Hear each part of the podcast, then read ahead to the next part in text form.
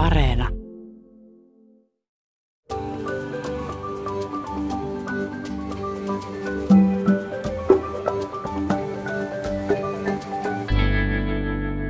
Kuulin ensimmäisen kerran latinalaisen Amerikan vapautuksen teologiasta yliopistoluennolla, jossa kerrottiin El Salvadorin arkkipiispa Oscar Romerosta, joka nousi uskonnollisena toimijana poliittista sortoa vastaan. Sotilashallituksen diktatuurin keskellä Romero puhui köyhien ja kärsivien puolesta, ja tämän seurauksena hänet ammuttiin kesken Jumalan palveluksen vuonna 1980. Suomessa taas kirkko toki aikanaan on ottanut rajustikin kantaa ja valinnut puolensa poliittisissa kysymyksissä, mutta tällä hetkellä tuntuu siltä, että kirkossa ollaan hyvin varovaisia osallistumaan oikein millään tavalla yhteiskunnalliseen keskusteluun. Mutta voiko sellaista rajaa piirtää lainkaan, että missä menee poliittisuuden ja hengellisyyden rajat? Jos toisilla ei esimerkiksi ole oikea leipää, niin voidaanko käydä ehtoolliselle – symbolisen leivän ääreen siskoina ja velinä. Niin onko kirkko uskottava toimija, jos se ei konkreettisesti asetu köyhien, kärsivien ja sorrettujen rinnalle? Tästähän vapautuksen teologiassa on kyse. Tulee mieleen Marian kiitoslaulu, jossa sanotaan esimerkiksi seuraavaa. Hän on syössyt vallanpitäjät istuimiltaan ja korottanut alhaiset.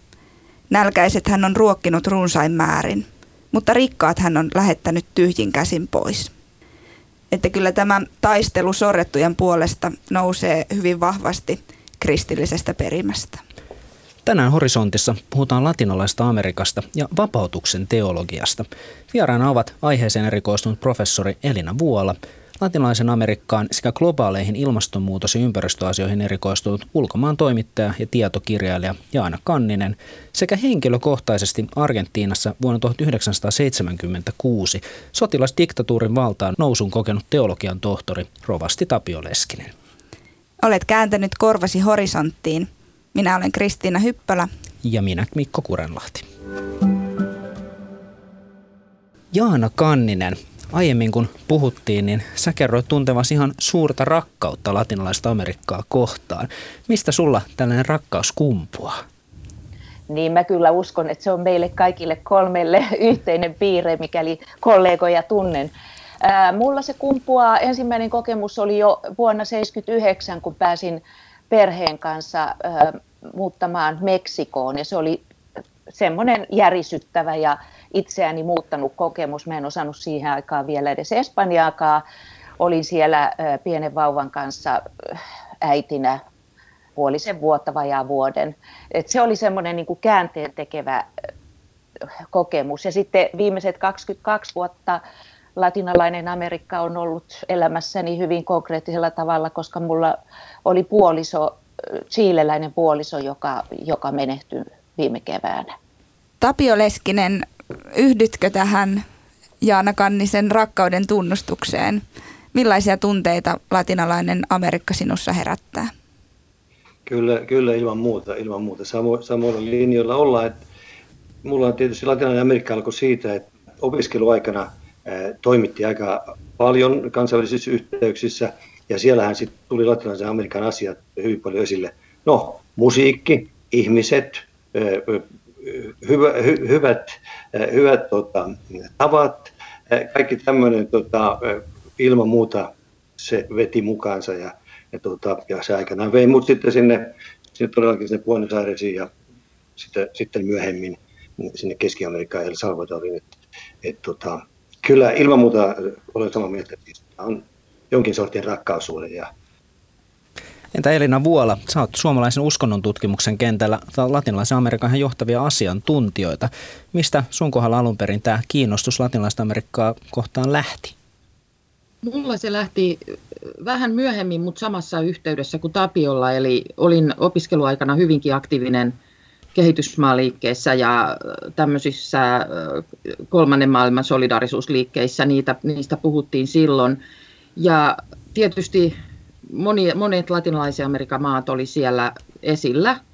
Ja ehkä mä oon, mä oon myöhemmin ajatellut, että ehkä niin kuin latinalainen Amerikka sekoituksena Eurooppaa ja Amerikkaa ja Afrikkaa tuntui kuitenkin helpommalta lähestyä jollakin tavalla kuin Afrikka tai Aasia. Mä en osaa sitä, ei se ole mikään valinta ollut. Mutta sitten mä oon lähtenyt tota, ensimmäisen kerran ihan reppureissaamaan Meksikoa ja Keski-Amerikkaa. Sillä matkalla opin Espanjan ja sitten myöhemmin toimin muun muassa jonkun pari vuotta toimittajana, freelance-toimittajana, että silloin sai hyvin, Suomen uutisissa oli paljonkin tota, latinalaisesta Amerikasta uutisia, mutta niitä ei taustotettu oikeastaan mitenkään. Et hyvin vähän oli silloin semmoisia toimittajia, ja jos kirjoitti hyviä juttuja, niin ne sai kyllä melkein julkaistua. Ja sitten myöhemmin kyllä ne kokemukset johti mut itse asiassa jatko-opiskelijaksi, eli tutkijan uralle. Että elävä elämä tarjosi ikään kuin semmoisen, että halusi tietää asioista, joista silloin Suomessa ei tiedetty juuri mitään. Oliko tämä siis silloin suunnilleen 80-luvulla, kun tässä reppureissa sit siellä vai mihin aikaan Kyllä, joo. joo, 80-luvun puolivälissä ja loppupuolella. Ja sitten 91 muutin Kostarikaan Suomen Akatemian apurahalla, kun olin päättänyt ja alkaa jatko-opiskella ja tehdä väitöskirjaa vapautuksen teologiasta. Ja sitä ennen mä olin jo kirjoittanut itse asiassa tietokirjan Köyhien Jumala, jossa mä esittelin tavallaan suomen kielellä sitä, mistä vapautuksen teologiasta on kysymys. No mi- miten Jaana ajattelet, että se, että elämä vei sinne latinalaiseen Amerikkaan pienen vauvan kanssa, niin miten se kokemus on muovannut sun elämää ja, ja työuraa?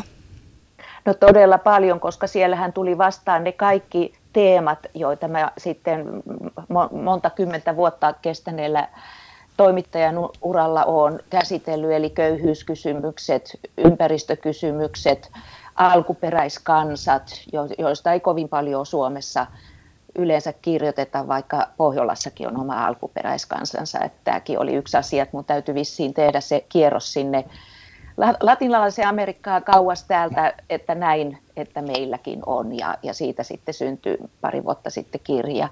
Mutta tuota, joo, se vaan avasi nämä kaikki ja mä oon tavallaan pysynyt sillä, sillä tiellä ja, ja ni, näitä teemoja pyöritellyt sitten eri näkökulmista ja en oikein tiedä, mitkä teemat vois tärkeämpiä ollakaan.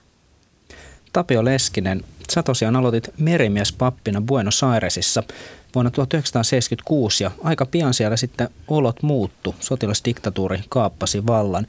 Kerrotko vähän, mitä siellä Argentiinassa silloin tapahtui? Joo, Argentiinahan oli ollut melkoisessa mullistuksessa ja se johti sotilashallituksen syntymiseen siinä maaliskuussa 1976. Siinä oli siis hyvin suuret yhteiskunnalliset ristiriidat.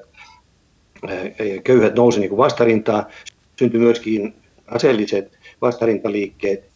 Kun sä tuollaisessa tilanteessa sitten pappina joudut kasvotusten tämmöisen yhteiskunnallisen epäoikeudenmukaisuuden kanssa, niin miten se vaikutti siihen mitä sä ymmärsit ylipäätään papin roolin tässä tilanteessa? Miten se vaikutti sinun toimintaasi pappina? No kyllä se oli hyvin, hyvin tota haastava ja vaikea tilanne, että ensin mun täytyy tietysti kohdata ne ihmiset, joilla oli erilaisia ongelmia, ja heitä oli aika paljon myöskin suomalaisessa siirtokunnassa, mutta muitakin oli. Ja, tota, ja, ja ehkä kaikkein jyrkimpänä ja kärkeimpänä tapauksena oli sitten suomalaisen leskirouva Hanna Hietalan katoaminen, jäljettömiä monien hänen sukulaistensa katoaminen siinä samassa yhteydessä. Eh, se tarkoitti sitä, että täytyy käydä tutustumassa paikkoihin, tilanteisiin, ja kun mä pidin myöskin yhteyttä ihmisoikeusjärjestöihin ja sain myöskin Suomesta esimieltä arkkipiispalta neuvoja ja ohjeita, niin mun piti sitten niiden mukaan pyrkiä toimimaan ja, tota, ja löytää ratkaisuja näiden ihmisten ja aina jotakin myöskin löydettiin, koska kansalaisyhteiskunta ja ihmisoikeusjärjestöt oli aika hyvin organisoituneet siinä vaiheessa, kun tämä sotilasdiktatuuri tuli päälle. Asiathan tietyllä tavalla jatkuu edelleenkin. Että, ja, ja näin. Mutta pappina se vaikutti myös sen todellakin, että, että koska mun ajatukset oli ilman muuta se, että köyhiä sorrettuja on puolustettava, meillä on siihen täydet niin, mahdollisuudet, ja kun oma asema oli vielä aika suojattu, koska minulla oli niin kuin diplomaattistatus siellä, niin, niin mä saatoin hyvin liikkua ja toimia, ja se antoi tiettyjä vapauksia ja mahdollisuuksia ilman muuta tässä tilanteessa. Elina Vuola, kun puhutaan latinalaisen Amerikan uskonnollisuudesta, niin vapautuksen teologiaa ei voi ohittaa. Kerrotko hieman tarkemmin, mistä vapautuksen teologiassa on kyse? Ihan lyhyesti voisi sanoa, että se on ollut omana aikanaan ja siinä hyvin väkivaltaisessa kontekstissa, köyhyyden kontekstissa, yksi vastaus globaalista etelästä ikään kuin siihen maailmanpoliittiseen tilanteeseen. Ja kun ne yhteiskunnalliset kysymykset on niin polttavia, niin tavallaan ei voida tehdä tällaista helppoa jakoa, että olet joko puolesta tai vastaan tai et ota kantaa tai otat kantaa. Monet on ihan oikeutetusti kuvannut esimerkiksi juuri Tapion hyvin tuntemaa Argentiinan tilannetta ja myös Chilen ja joidenkin muiden maiden tilannetta varsinkin sellaisena, että se on vähän samantyyppinen yhteiskunnallinen tilanne, mihin kirkot joutuu natsisaksan aikana. Eli se harmaan alue on käytännössä poissa. Ja se johti sitten erilaisiin ratkaisuihin, joista yksi on ollut vapautuksen teologia. Se on ollut sekä ja on hyvin syvä hengellinen liike, ruohonjuuritason liike, jossa köyhät itse ikään kuin myös pappien ja kirkon työntekijöiden avulla ikään kuin tulkitsee sitä omaa todellisuuttaan. Ja sitten on se akateeminen osuus, jossa on akateemisesti koulutettuja teologeja, monet heistä pappeja ja nunnia, ei kaikki, jotka sitten ikään kuin sanottavat sitä ja tekevät teologiaa, jossa se konteksti on tietoisesti latinalainen Amerikka. Pitkäkestoisesti köyhyyden kysymykset, kulttuuriset kysymykset, alkuperäiskansat, niin kuin Jaana mainitsi. Ja sitten silloin syntyvaiheessa se äärimmäisen väkivaltainen tilanne, joka johti aivan kammottaviin ihmisoikeusrikkomuksiin, mikä johti myös siihen, että monessa maassa katolisen kirkon rooli osin tuli myös siksi kansalaisyhteiskunnan rajoitetun vapauden tilaksi. Sillä oli kuitenkin semmoinen suojakelmu jossakin määrin ympärillä, että, että kansalaisyhteiskunta toimi pitkälti, ihmisoikeusjärjestöt ja muut kirkon suojissa. No sehän ei suojellut Salvadorin piispaa Oscar Romeroa eikä, eikä monia muitakaan, mutta ö, varmasti vapautuksen teologia on ollut yksi asia, joka on johtanut myös paitsi kristillisen uskon ja kristillisen teologian uudelleen tulkintoihin, niin myöskin latinalaisen Amerikan maiden demokratisoitumiseen. Se on ollut yksi juonne siinä. Jos saisi tästä sanoa siis tämän käytännön esimerkin, niin Chilessähän oli sillä tavalla 73, kun oli tämä vallankaappaus, niin ei kulunut kuin muutama viikko, niin, niin kaikki siellä toimivat kirkot ekumeeniselta pohjalta perusti tämmöisen komitee paralapas. Se johtui siitä, että ihmiset rupesivat lähestymään kirkkoja, kun heiltä katosi lähimmäisiä ympäriltä ja otettiin kiinni ja ne ei tiennyt minne ne oli viety vangeiksi tai missä niitä kidutettiin tai mitä oli tapahtunut, niin he, ihmiset lähesty kirkkoja. Ja, ja siellä otettiin tämmöinen hyvin edistyksellinen kanta näissä kirkoissa ja todella ne on tehnyt ison työn auttaneet erilaisissa sosiaalisissa ja vähän juridisissakin asioissa ja etsinyt näitä kadonneita ja muuta. Ja tämä komitee toimi Pinochetin luvalla, joka on aika mielenkiintoista, mutta vain pari vuotta sitten, sitten tota, vuoden 1975 75 lopussa se joutui niin hankalaan tilanteeseen, että se piti lopettaa, mutta sitten tuli siihen äh, heidän työtään jatkamaan tämmöinen enemmänkin katolinen Vicaria de la Solidaridad, jossa oli itse Paavi suojelijana. Ja, ja ne on tehnyt siis ihan valtavan, se toimi vuoteen 1992 saakka ja tehneet valtavan työn niin kuin näiden tietojen arkistoimisessa ja tällaisessa. Että se on, se on mun mielestä yksi merkki siitä, että kirkot kyllä voi tulla ihmisen avuksi. Sitten on tietysti tärkeää muistaa, toi, toi on totta, mutta sitten on tärkeää muistaa, että katolinen kirkko, jos me nyt puhutaan jonkun verran, tänne, tätä oli myös protestanttisissa kirkoissa, mutta ne on pieniä, latinalaisessa Amerikassa oli silloin, niin katolinen kirkko myös jakaantui Kyllä. jokaisessa maassa, toisissa enemmän, toisissa vähemmän suhteessa sotilasdiktatuuriin ja katolinen kirkko jakaantui latinalaisen Amerikan tasolla, että oli maita, jossa oli tämmöinen, tota, se kirkko oli enemmän tätä ihmisoikeuspuolta. Ja sitten ää, globaalisti, että kirkon ylinjohtohan Euroopassa suhtautui aika kriittisesti tähän tähän tota, vapautuksen teologiaan ja ylipäätään siihen, mitä he kutsuivat kirkon politisoitumiseksi, vaikka se, on, se kuulostaa niin kuin siltä, että se olisi ollut joku kauhea tämmöinen niin kuin omaehtoinen valinta, kun se pol, niin sanottu politiikka tuli ovista ja ikkunoista näiden, näiden tota, ihmisoikeusrikkomusten muodossa. Sehän oli po- hyvin poliittista aikaa myös. Että ehkä liittyy myös siihen. Mutta oliko siis kuitenkin vapautuksen teologia, täytyykö ymmärtää, että se oli kuitenkin nimenomaan siis hengellinen projekti, vai oliko se enemmän poliittinen projekti? Miten, miten te tätä ajattelette? Vai voiko näitä edes erottaa toisistaan? No jos mä vielä aloitan, Tapiolla varmasti on tähän kans ihan oma näkökulmansa, mutta mä sanoisin näin, että yksi suurin väärinymmärrys yleensä vapautuksen teologia kohtaa Euroopassa teologeilla ihmisillä ylipäätään, kun ei tunneta kovin hyvin, niin on se nimenomaan, että se on tällaista niin kuin politiikkaa naamioituna uskontoon, kirkon politisoitumista. Se toki on siinä yhtenä juonteena, mutta se mikä siitä jää puuttumaan on se ai, syvä hengellisyys, joka on aivan, siis sanotaan näin, Suomestakin tämmöisestä körtihtävästä taustasta tulevalle teologialle ja papin tyttärelle, niin oli aika hämmentävää myöskin. Että se tavallaan, että se, se syvä hengellisyys on mun mielestä, nimenomaan kun me puhutaan vapautuksen teologiasta siellä ruohonjuuritasolla, niin se on valitettavaa, että se jää hyvin usein näkemättä. Ihmiset oikeasti puhuu siitä, että mitä, mitä on olla Jumalan kuva, mitä, mikä on Jumalan tahto maailmassa, mikä on kirkon tehtävä maailmassa, mitä on kärsimys, ja siis kysymyksistä, jotka, joihin he löytää sitten erilaisia vastauksia ikään kuin kristinuskon hengellisestä perinnöstä.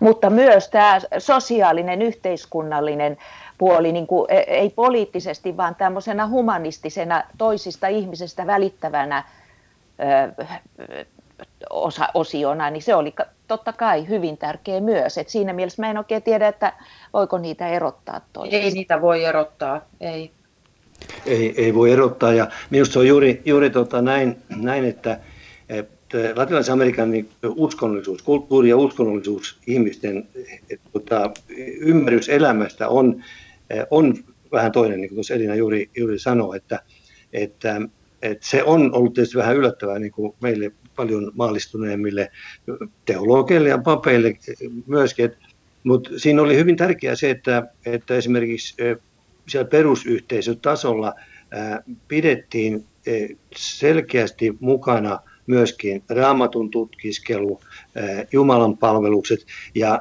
kun siellä koulutettiin perusyhteisössä, vaikka Boffin veljekset Brasiliassa, niin he oli voimakas korostus siinä, että nimenomaan tämä uskon yhteisö pidetään elossa ja se pidetään hyvin tärkeänä ja linkitetään koko ajan siihen sosiaalisen todellisuuden niin pohtimiseen se raamatun lukemisessa katsotaan, mikä on yhteiskunnan tilanne ja, ja niin edelleen ja niin edelleen. Siinä on kyllä, se on ilman muuta ollut, eh, ollut kaikkialla, mitä minäkin voisin ajatella vaikka Keski-Amerikassa ja muualla, niin, niin tota, kyllä se liike on ehdottomasti hyvin, hyvin niin kuin uskonnollinen, pitäisi sanoa näin. näin. Ja tota, eh, meillä ehkä on joskus niin kuin ollut just tämä ajatus, että politiikkaa, pelkästään politiikkaa.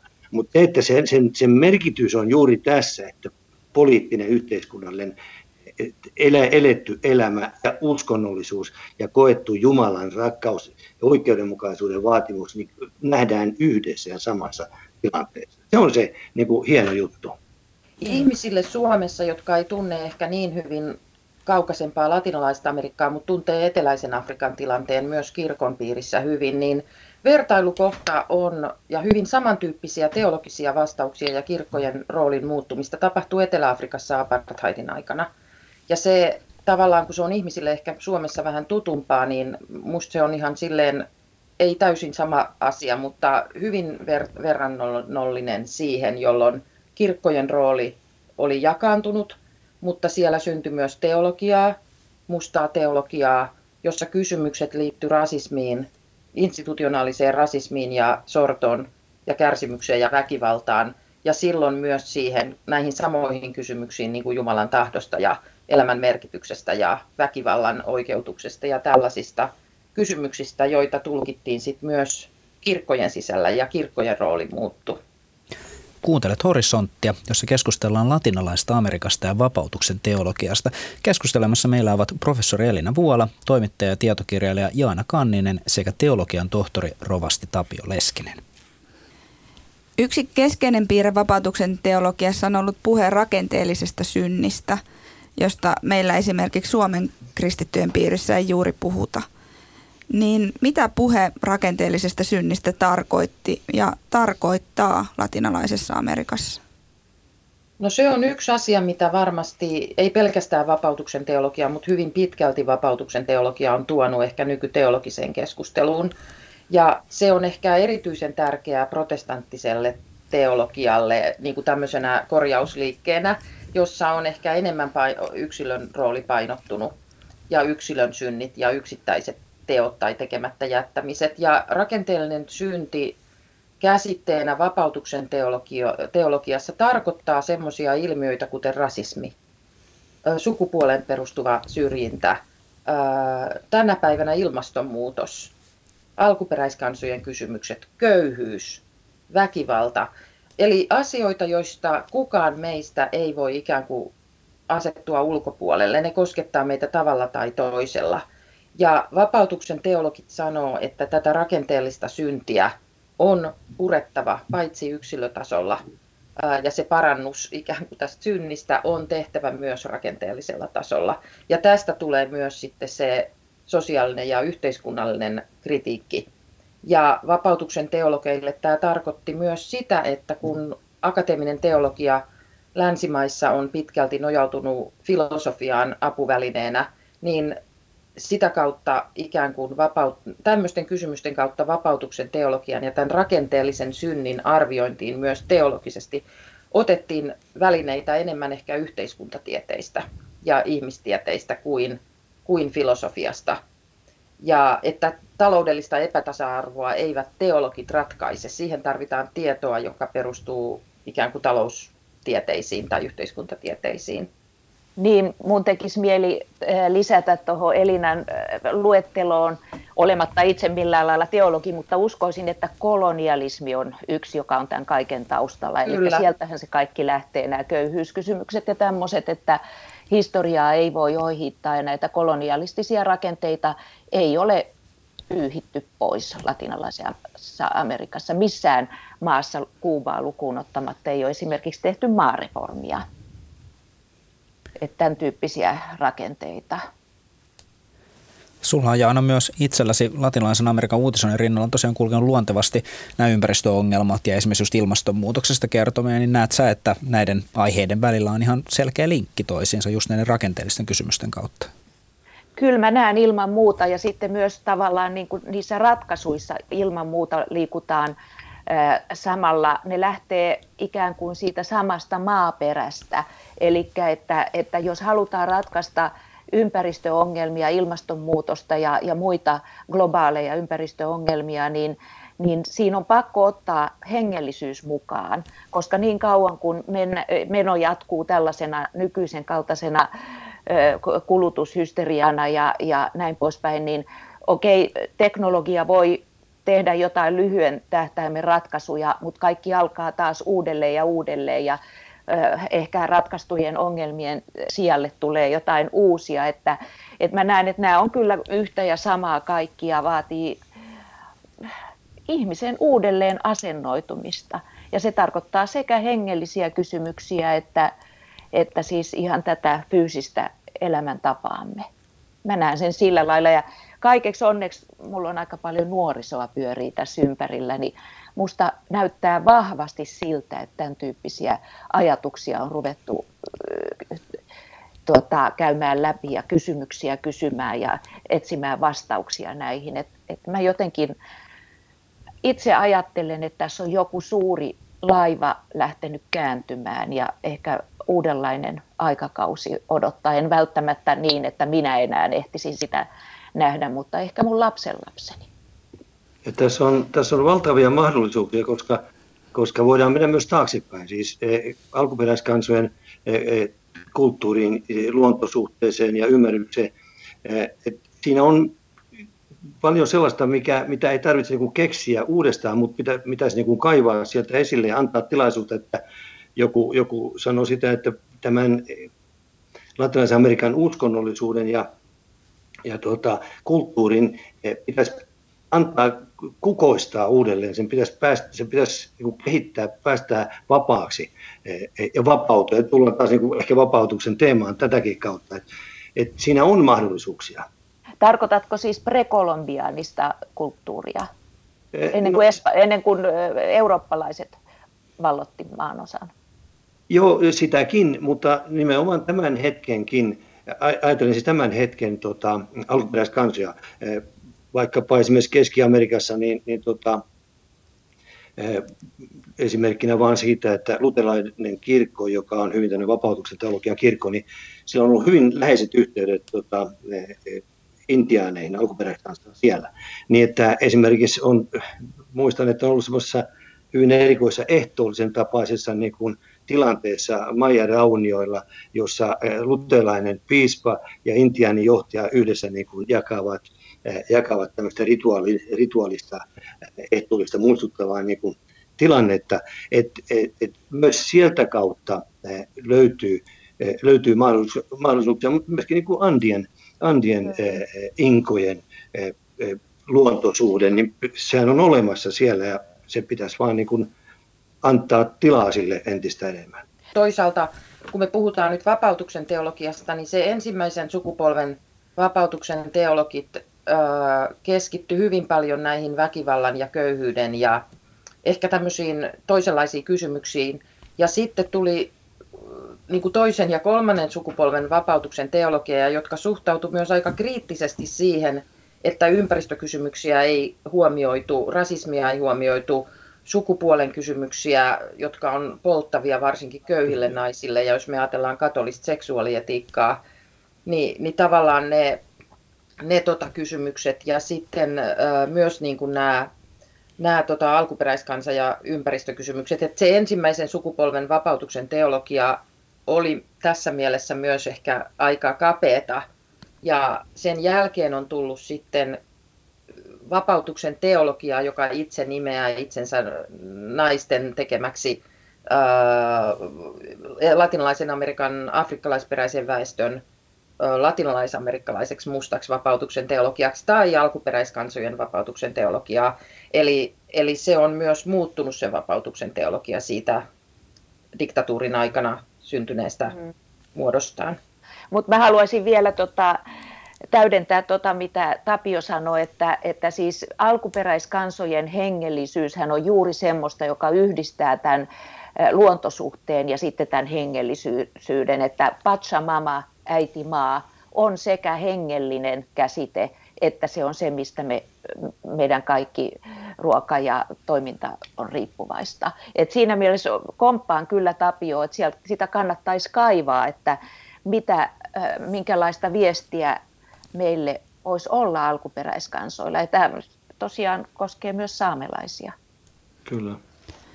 No miten jos te ajattelette vapautuksen teologiaa tästä suomalaisesta näkökulmasta, niin näkyykö meillä jossain toiminnassa vapautuksen teologian henkeä? No Tapio on meistä varmasti kaikkein eniten kirkon piirissä toimii ja toiminut.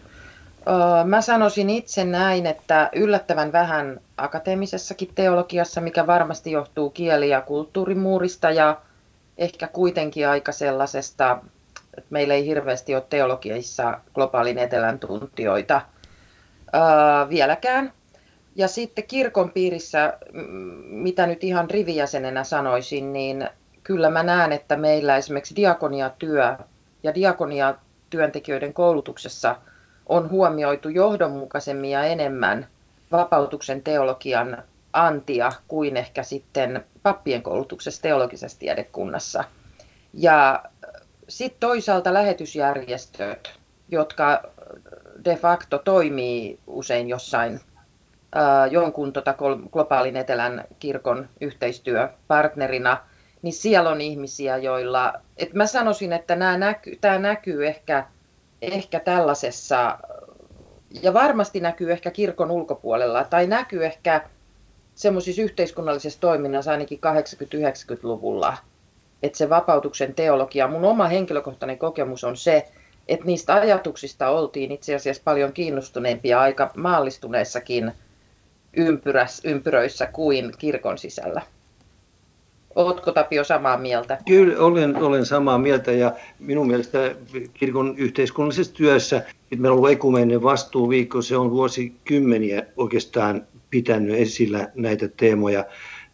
Ja, ja sitten on huomaan sen, että nykyisessä koulutuksessa, ainakin diakon, nimenomaan diakonian puolella, diakonian ammattikorkeakoulussa on tehty ihan äskettäin graduja vapautuksen teologiasta ja sen sovelluksista suomalaiseen tilanteeseen. Mutta kyllä meillä varmasti siihen meidän ilmapiiriin vaikutti juuri 89-luvulla se, että me esimerkiksi kirkon ulkomaanapu yhteydessä kirkkojen maailmanneuvosto, luterilaisen maailmanliittoon, lähetysjärjestöt Latinalaisessa Amerikassa, näille kaikilla, me, me oikeastaan otettiin se niin kuin, okei, okay, mama, äidin maidossa niin kuin se, se ajattelutapa, että epäoikeudenmukaisuutta vastaan on toimittava ei sitä paljon kyselty edes sen perään, että miten tässä tehdään. Me, oltiin immetty aika paljon semmoista ajattelutapaa, mikä ei tietenkään ollut täysin vallitseva suomalaisessa kirjoituksessa, totta kai. Mutta että meillä oli paljon tätä vapautuksen teologian ajattelua eri, eri puolilla. Kyllä, toi on tärkeää, että myös niin kuin tavallaan feministiteologia ja tällaiset uudemmat, samantyyppiset teologiset suuntaukset, joissa tarkastellaan näitä rakenteellisia ongelmia niin kuin ikään kuin kristinuskon ja teologian kontekstissa, niin ekumenen liike on ollut siinä kyllä tosi tärkeä. Että ne ihmiset Suomessakin, jotka on ollut ekumenisen liikkeen aktiiveja tai veteraaneja, niin ovat varmasti vaikuttuneet tämän tyyppisestä ajattelusta hyvin paljon. Mutta mä haluaisin vetää tuon kyllä pois tuosta kirkon piiristäkin, koska toi sama pätee kyllä siis mitä tahansa yhteiskunnallista toimintaa, ainakin mun sukupolven aktivismia ja, ja tällaista, että, että tietysti mä oon nyt vähän ehkä enemmän tutkinut sitä vapautuksen teologiaa kuin joku suomalaiset keskimäärin, mutta mä uskon, että jotain heijastumaa on, koska se on samantyyppistä ajattelua, että uskotaan siihen, että, että minä pystyn vaikuttamaan, se, että minä, mitä minä teen, sillä on merkitystä kanssa ihmisille, niin, niin tota, musta ne on sukua ihan samaa mieltä. Mehän oltiin koko ajan, siis jos puhun niin kuin kirkon työntekijän näkökulmasta, niin mehän oltiin koko ajan yhteydessä kansalaisjärjestöihin, eh, solidaarisuusliikkeeseen ja niin edelleen. Että se oli hyvin niin kuin yhteinen se näkemys ja visio siitä, mitä, mitä maailmassa tapahtuu ja mitä maailmassa pitäisi tehdä. Ja sitten ennen kuin mä unohdan sanoa, niin eh, Elina, on suurin piirtein joka vuosikymmenellä joutunut vastaamaan teemaan, mitä se vapautuksen teologialle kuuluu. Hän on kirjoittanut siitä kirjoja ja artikkeleita, ja, ja sieltä niin kuin voi tarkistaa, että hyvä kuuluu. Eikä lailla mukavaa kuitenkin. Kiitos Tapio. Mm. Mutta on se totta, että se, jos kun toimii tällaisissa yhteiskunnallisissa liikkeissä, niin sekin on, mä joskus sanonut, että siitä saisi hirveän hyvän opinnäytteen joku opiskelija, että vähän haastattelisi vaikka munkin sukupolvea, siis sanotaan niin kuin 80-90-luvulla nuorena aktiivisesti yhteiskunnallisissa liikkeissä toimineita ihmisiä, niin meitä oli siellä aikan osittain toisille vähän näkymätönkin joukko ihmisiä, joilla yksi jalka tai yksi käsi tai joku osa meistä oli jollakin tavalla kirkossa. Joko meidän perhetaustan takia tai myös, että me toimittiin siellä. Eli se linkki on ollut kehitysmaaliikkeessä esimerkiksi niin kuin tosi voimakas. Eli siellä on ollut paljon enemmän ymmärrystä tämän tyyppisiä asioita kohtaan kuin ehkä joku, joka katselee asiaa täysin, täysin niin kuin maallistuneen linssin läpi, niin ei ehkä näe. Ja siinä mielessä on samaa mieltä kuin mitä Jaana sanoi. Mitä sitten, jos te katsotte tämän päivän katolista kirkkoa, että katolinen kirkkohan nyt Latinalaisessa Amerikassa on aiemmin ollut lähestulkoon osa alueen DNAta, ja nyt on Paavi Franciscus, joka on kotoisin Argentiinasta. Näettekö te hänen toiminnassaan jotenkin viitteitä vapautuksen teologian hengestä? No, no ilman muuta, no niin, ilman muuta kyllä hänessä näkyy paitsi, paitsi vapautuksen teologian vaikutusta, niin näkyy hänen jesuittataustansa – ja jesuitoillahan on ollut juuri näinä hyvin vaikeina aikoina tosi tärkeä merkitys monessa latinalaisen Amerikan maissa koulu, opit, opettajina, yliopistoihmisinä, mutta myös niin kuin ihan ruohonjuuritasolla, ja hän, hän on jesuitta. Et se, ja hän on argentinalainen jesuitta. Et kyllä niin kuin vasta oikeastaan Fransiskuksen kaudella myös vapautuksen teologia on tunnustettu ikään kuin nykykatolisen teologian ikään kuin semmoiseksi merkittäväksi juonteeksi. Mutta mä sanoisin, että se näkyy Paavi Fransiskuksen tämmöisessä eetoksessa ja toiminnassa, ja sitä monet myös vastustaa kirkon sisällä. Mutta että jos tätä vapautuksen kysymystä tarkastelee laajemmin, niin onhan sitten, että hän on tehnyt tosi paljon ehkä katolisen kirkon julkisuuskuvan muuttamiseksi niin kuin myönteisemmäksi, nostamalla myös esiin ympäristökysymyksiä. Ja. Mutta et ei hän niin kuin loppujen lopuksi kirkon sisällä ole hirveästi mitään konkreettisia muutoksia saanut aikaiseksi. Ja sitten toisaalta tässä samaan aikaan on tapahtunut semmoinen prosessi, joka on vetänyt katolisen kirkon mainetta vahvasti alas, eli nämä hyväksikäyttötapaukset. Ja erityisesti Chile, jota mä nyt aika paljon seuraan, niin siellä on ollut todella törkeitä, karmeita juttuja. Et mä sanoisin, että tämmöisenä yhteiskunnallisena toimijana, mikä rooli katolisella kirkolla on niin voimakkaasti ollut siellä, niin se on tällä hetkellä kyllä aika sumentunut. Sitä ei oikein voi ottaa vakavasti, koska niitä, niihin ei ole puututtu niihin hyväksikäyttötapauksiin. Että tässä on niin monenlaisia ö, suuntauksia samanaikaisesti menossa. Ja sitten tietenkin tämä protestanttisten kirkkojen vahvistuminen latinalaisessa Amerikassa erittäin voimakkaasti on pienentänyt tavallaan katolisen kirkon roolia. Kyllä, tämä on tosi tärkeä pointti Jaana, että katolisella kirkolla ei ole enää oikeasti sellaista monopolia ja DNA-luonnetta kuin silloin ollut 500 vuotta latinalaisessa Amerikassa. Mm. Kyllä se varmaan on sekin, että, että ihmiset on aika maallistuneita ja, ja sitten katolinen kirkko on kuitenkin ollut kauhean tiukka näissä, näissä aborttikysymyksissä ja seksuaalivähemmistökysymyksissä ja tällaisissa. Ihmiset on vähän vieraantunut, kun heidän elämänsä on niin kuin toisenlaista, niin, mutta joo, on se tullut alaspäin. Sehän on juuri tämä, mitä Jaana tuossa sanoit, sanoit tuosta seksuaali- ja aborttikysymyksistä ja, ja, ja tuota, sukupuolivähemmistöistä, niin, niin, niin Franciscus on käynyt Argentiinan presidentin kanssa kamppailua siitä, ja, ja, ja tota noin, niin yhtä mieltä he on, he on olleet tota, abortin kieltämiset, ja siellä on tiukka abortti, joka nyt tietysti on muuttunut ihan viime aikoina. Ja, tota, noin, niin, mutta sitten tota, presidentti pystyy kuitenkin ajamaan niin samaa sukupuolta olevien eh, avioliitot lainsäädäntöön siellä. Ja tämä toistuu eri muodoissaan niin kuin eri maissa, että, että siellä käydään niin kuin tiukkaa eh, kilpailua vielä näistä, näistä tärkeistä minun mielestä myöskin rakenteellisista kysymyksistä, myös nämä on niin rakenteellisia kysymyksiä, jotka, tuota, jotka vierottaa, ja protestanttiset kirkot monissa tapauksissa on paljon edistyksellisempiä näissä asioissa, niin kuin Argentiinan tapauksessakin. Luterilainen kirkko vihki esimerkiksi samaa sukupuolta olivia, ja, tota, ja, ja he olivat siis tämän uuden aborttilainsäädännön puolella, joka siis nyt, nyt, on vapautti ihan äskettäin tämän abortin Argentiinassa. Mutta tähän mun täytyy sanoa, että alkuperäiskansojen uskonto taas, niin sen suhteen katolinen kirkko on ollut suvaitsevaisempi ja nämä protestanttiset on suvaitsemattomampia,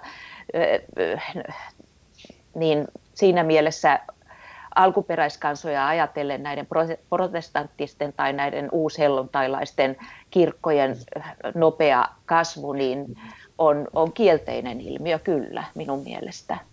Siinä ehkä näkyy Jaana myöskin se, että kun latinalaisen Amerikan vallotus ja kristillistäminen tapahtui niin nopeasti ja yksisuuntaisesti ja niin kuin 500 vuotta, yli 500 vuotta sitten, niin silloinhan tavallaan syntyi kokonaan uudenlainen muoto katolisuudesta, joka, jossa, on hyvin, jossa ammennettiin ihan tietoisesti myös tästä alkuperäiskansojen, siis eurooppalaisten tuloa edeltävästä, edeltävistä kulttuureista. Ja tässä mielessä latinalaisen Amerikan katolisuus ei ole koskaan ollut samanlaista kuin eurooppalainen tai yhdysvaltalainen tai joku muu katolisuus. Eli se ikään kuin niiden alkuperäiskansojen käsitysten ja uskomusten ja symbolien ja tällaisten niin kuin, läsnäolo katolisuudessa on hyvin vanha ilmiö latinalaisessa Amerikassa. Vaikka siis ristillä ja, ja miekallahan se tapahtui.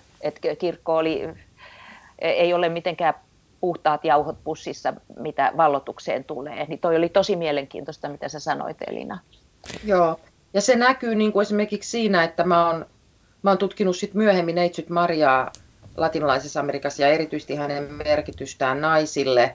Ja monethan näistä eri latinalaisen Amerikan maiden paikallisista Maria-kulteista, jotka on tosi tärkeitä siis ihan virallisellekin katolisuudelle, niin nehän on aika kiinnostavia, koska monet heistä ovat tummia näistä Maria-hahmoista ja niihin liittyy asioita, joita me Euroopassa ei ehkä liitettäisi Mariaan ja niillä, silloin hyvin vanha perusta.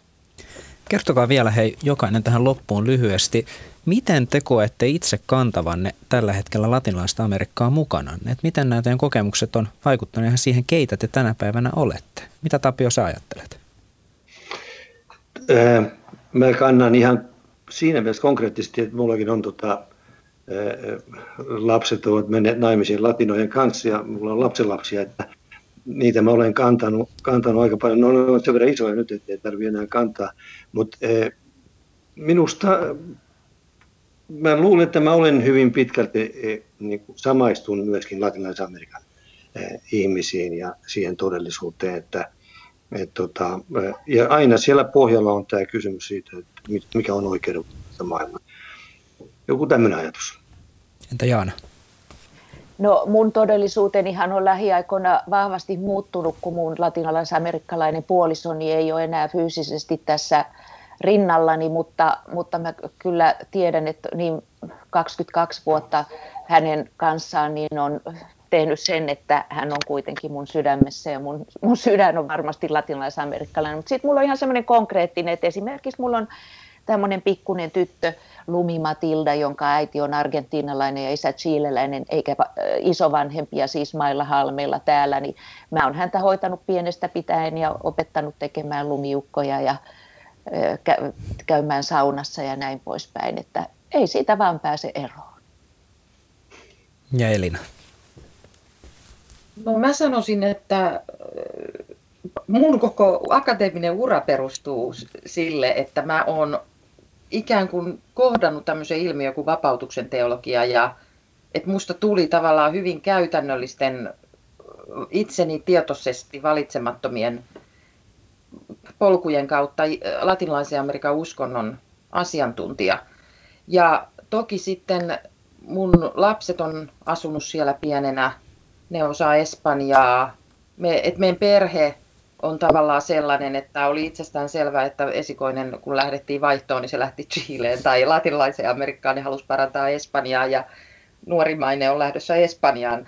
Eli, eli tavallaan ehkä se sit suomalainen latinalaisen Amerikan yhteisö, johon kuului myös äh, Jaanan edesmennyt puoliso, että se tavallaan Suomessa asuvat latinalaisamerikkalaiset eri maista on, on ihan tosi tärkeä tärkeä viitekehys, että se on olemassa jotenkin aika paljonkin mun arjessa niin kuin ystävien ja, ja tällaisten kautta. Ja toki sitten niin kuin, mä luulen, että koko maailmankuva tänä päivänä olisi hyvin erilainen, jos niitä vuosia ei olisi, kun siellä on viettänyt ja sitten toisaalta tutkinut asioita, jotka liittyy nimenomaan sinne. Elina Vuola, Tapio Leskinen, Jaana Kanninen, kiitos haastattelusta. Kiitos. Kiitos. Gracias. Kiitos. Kiitos. Kiitos.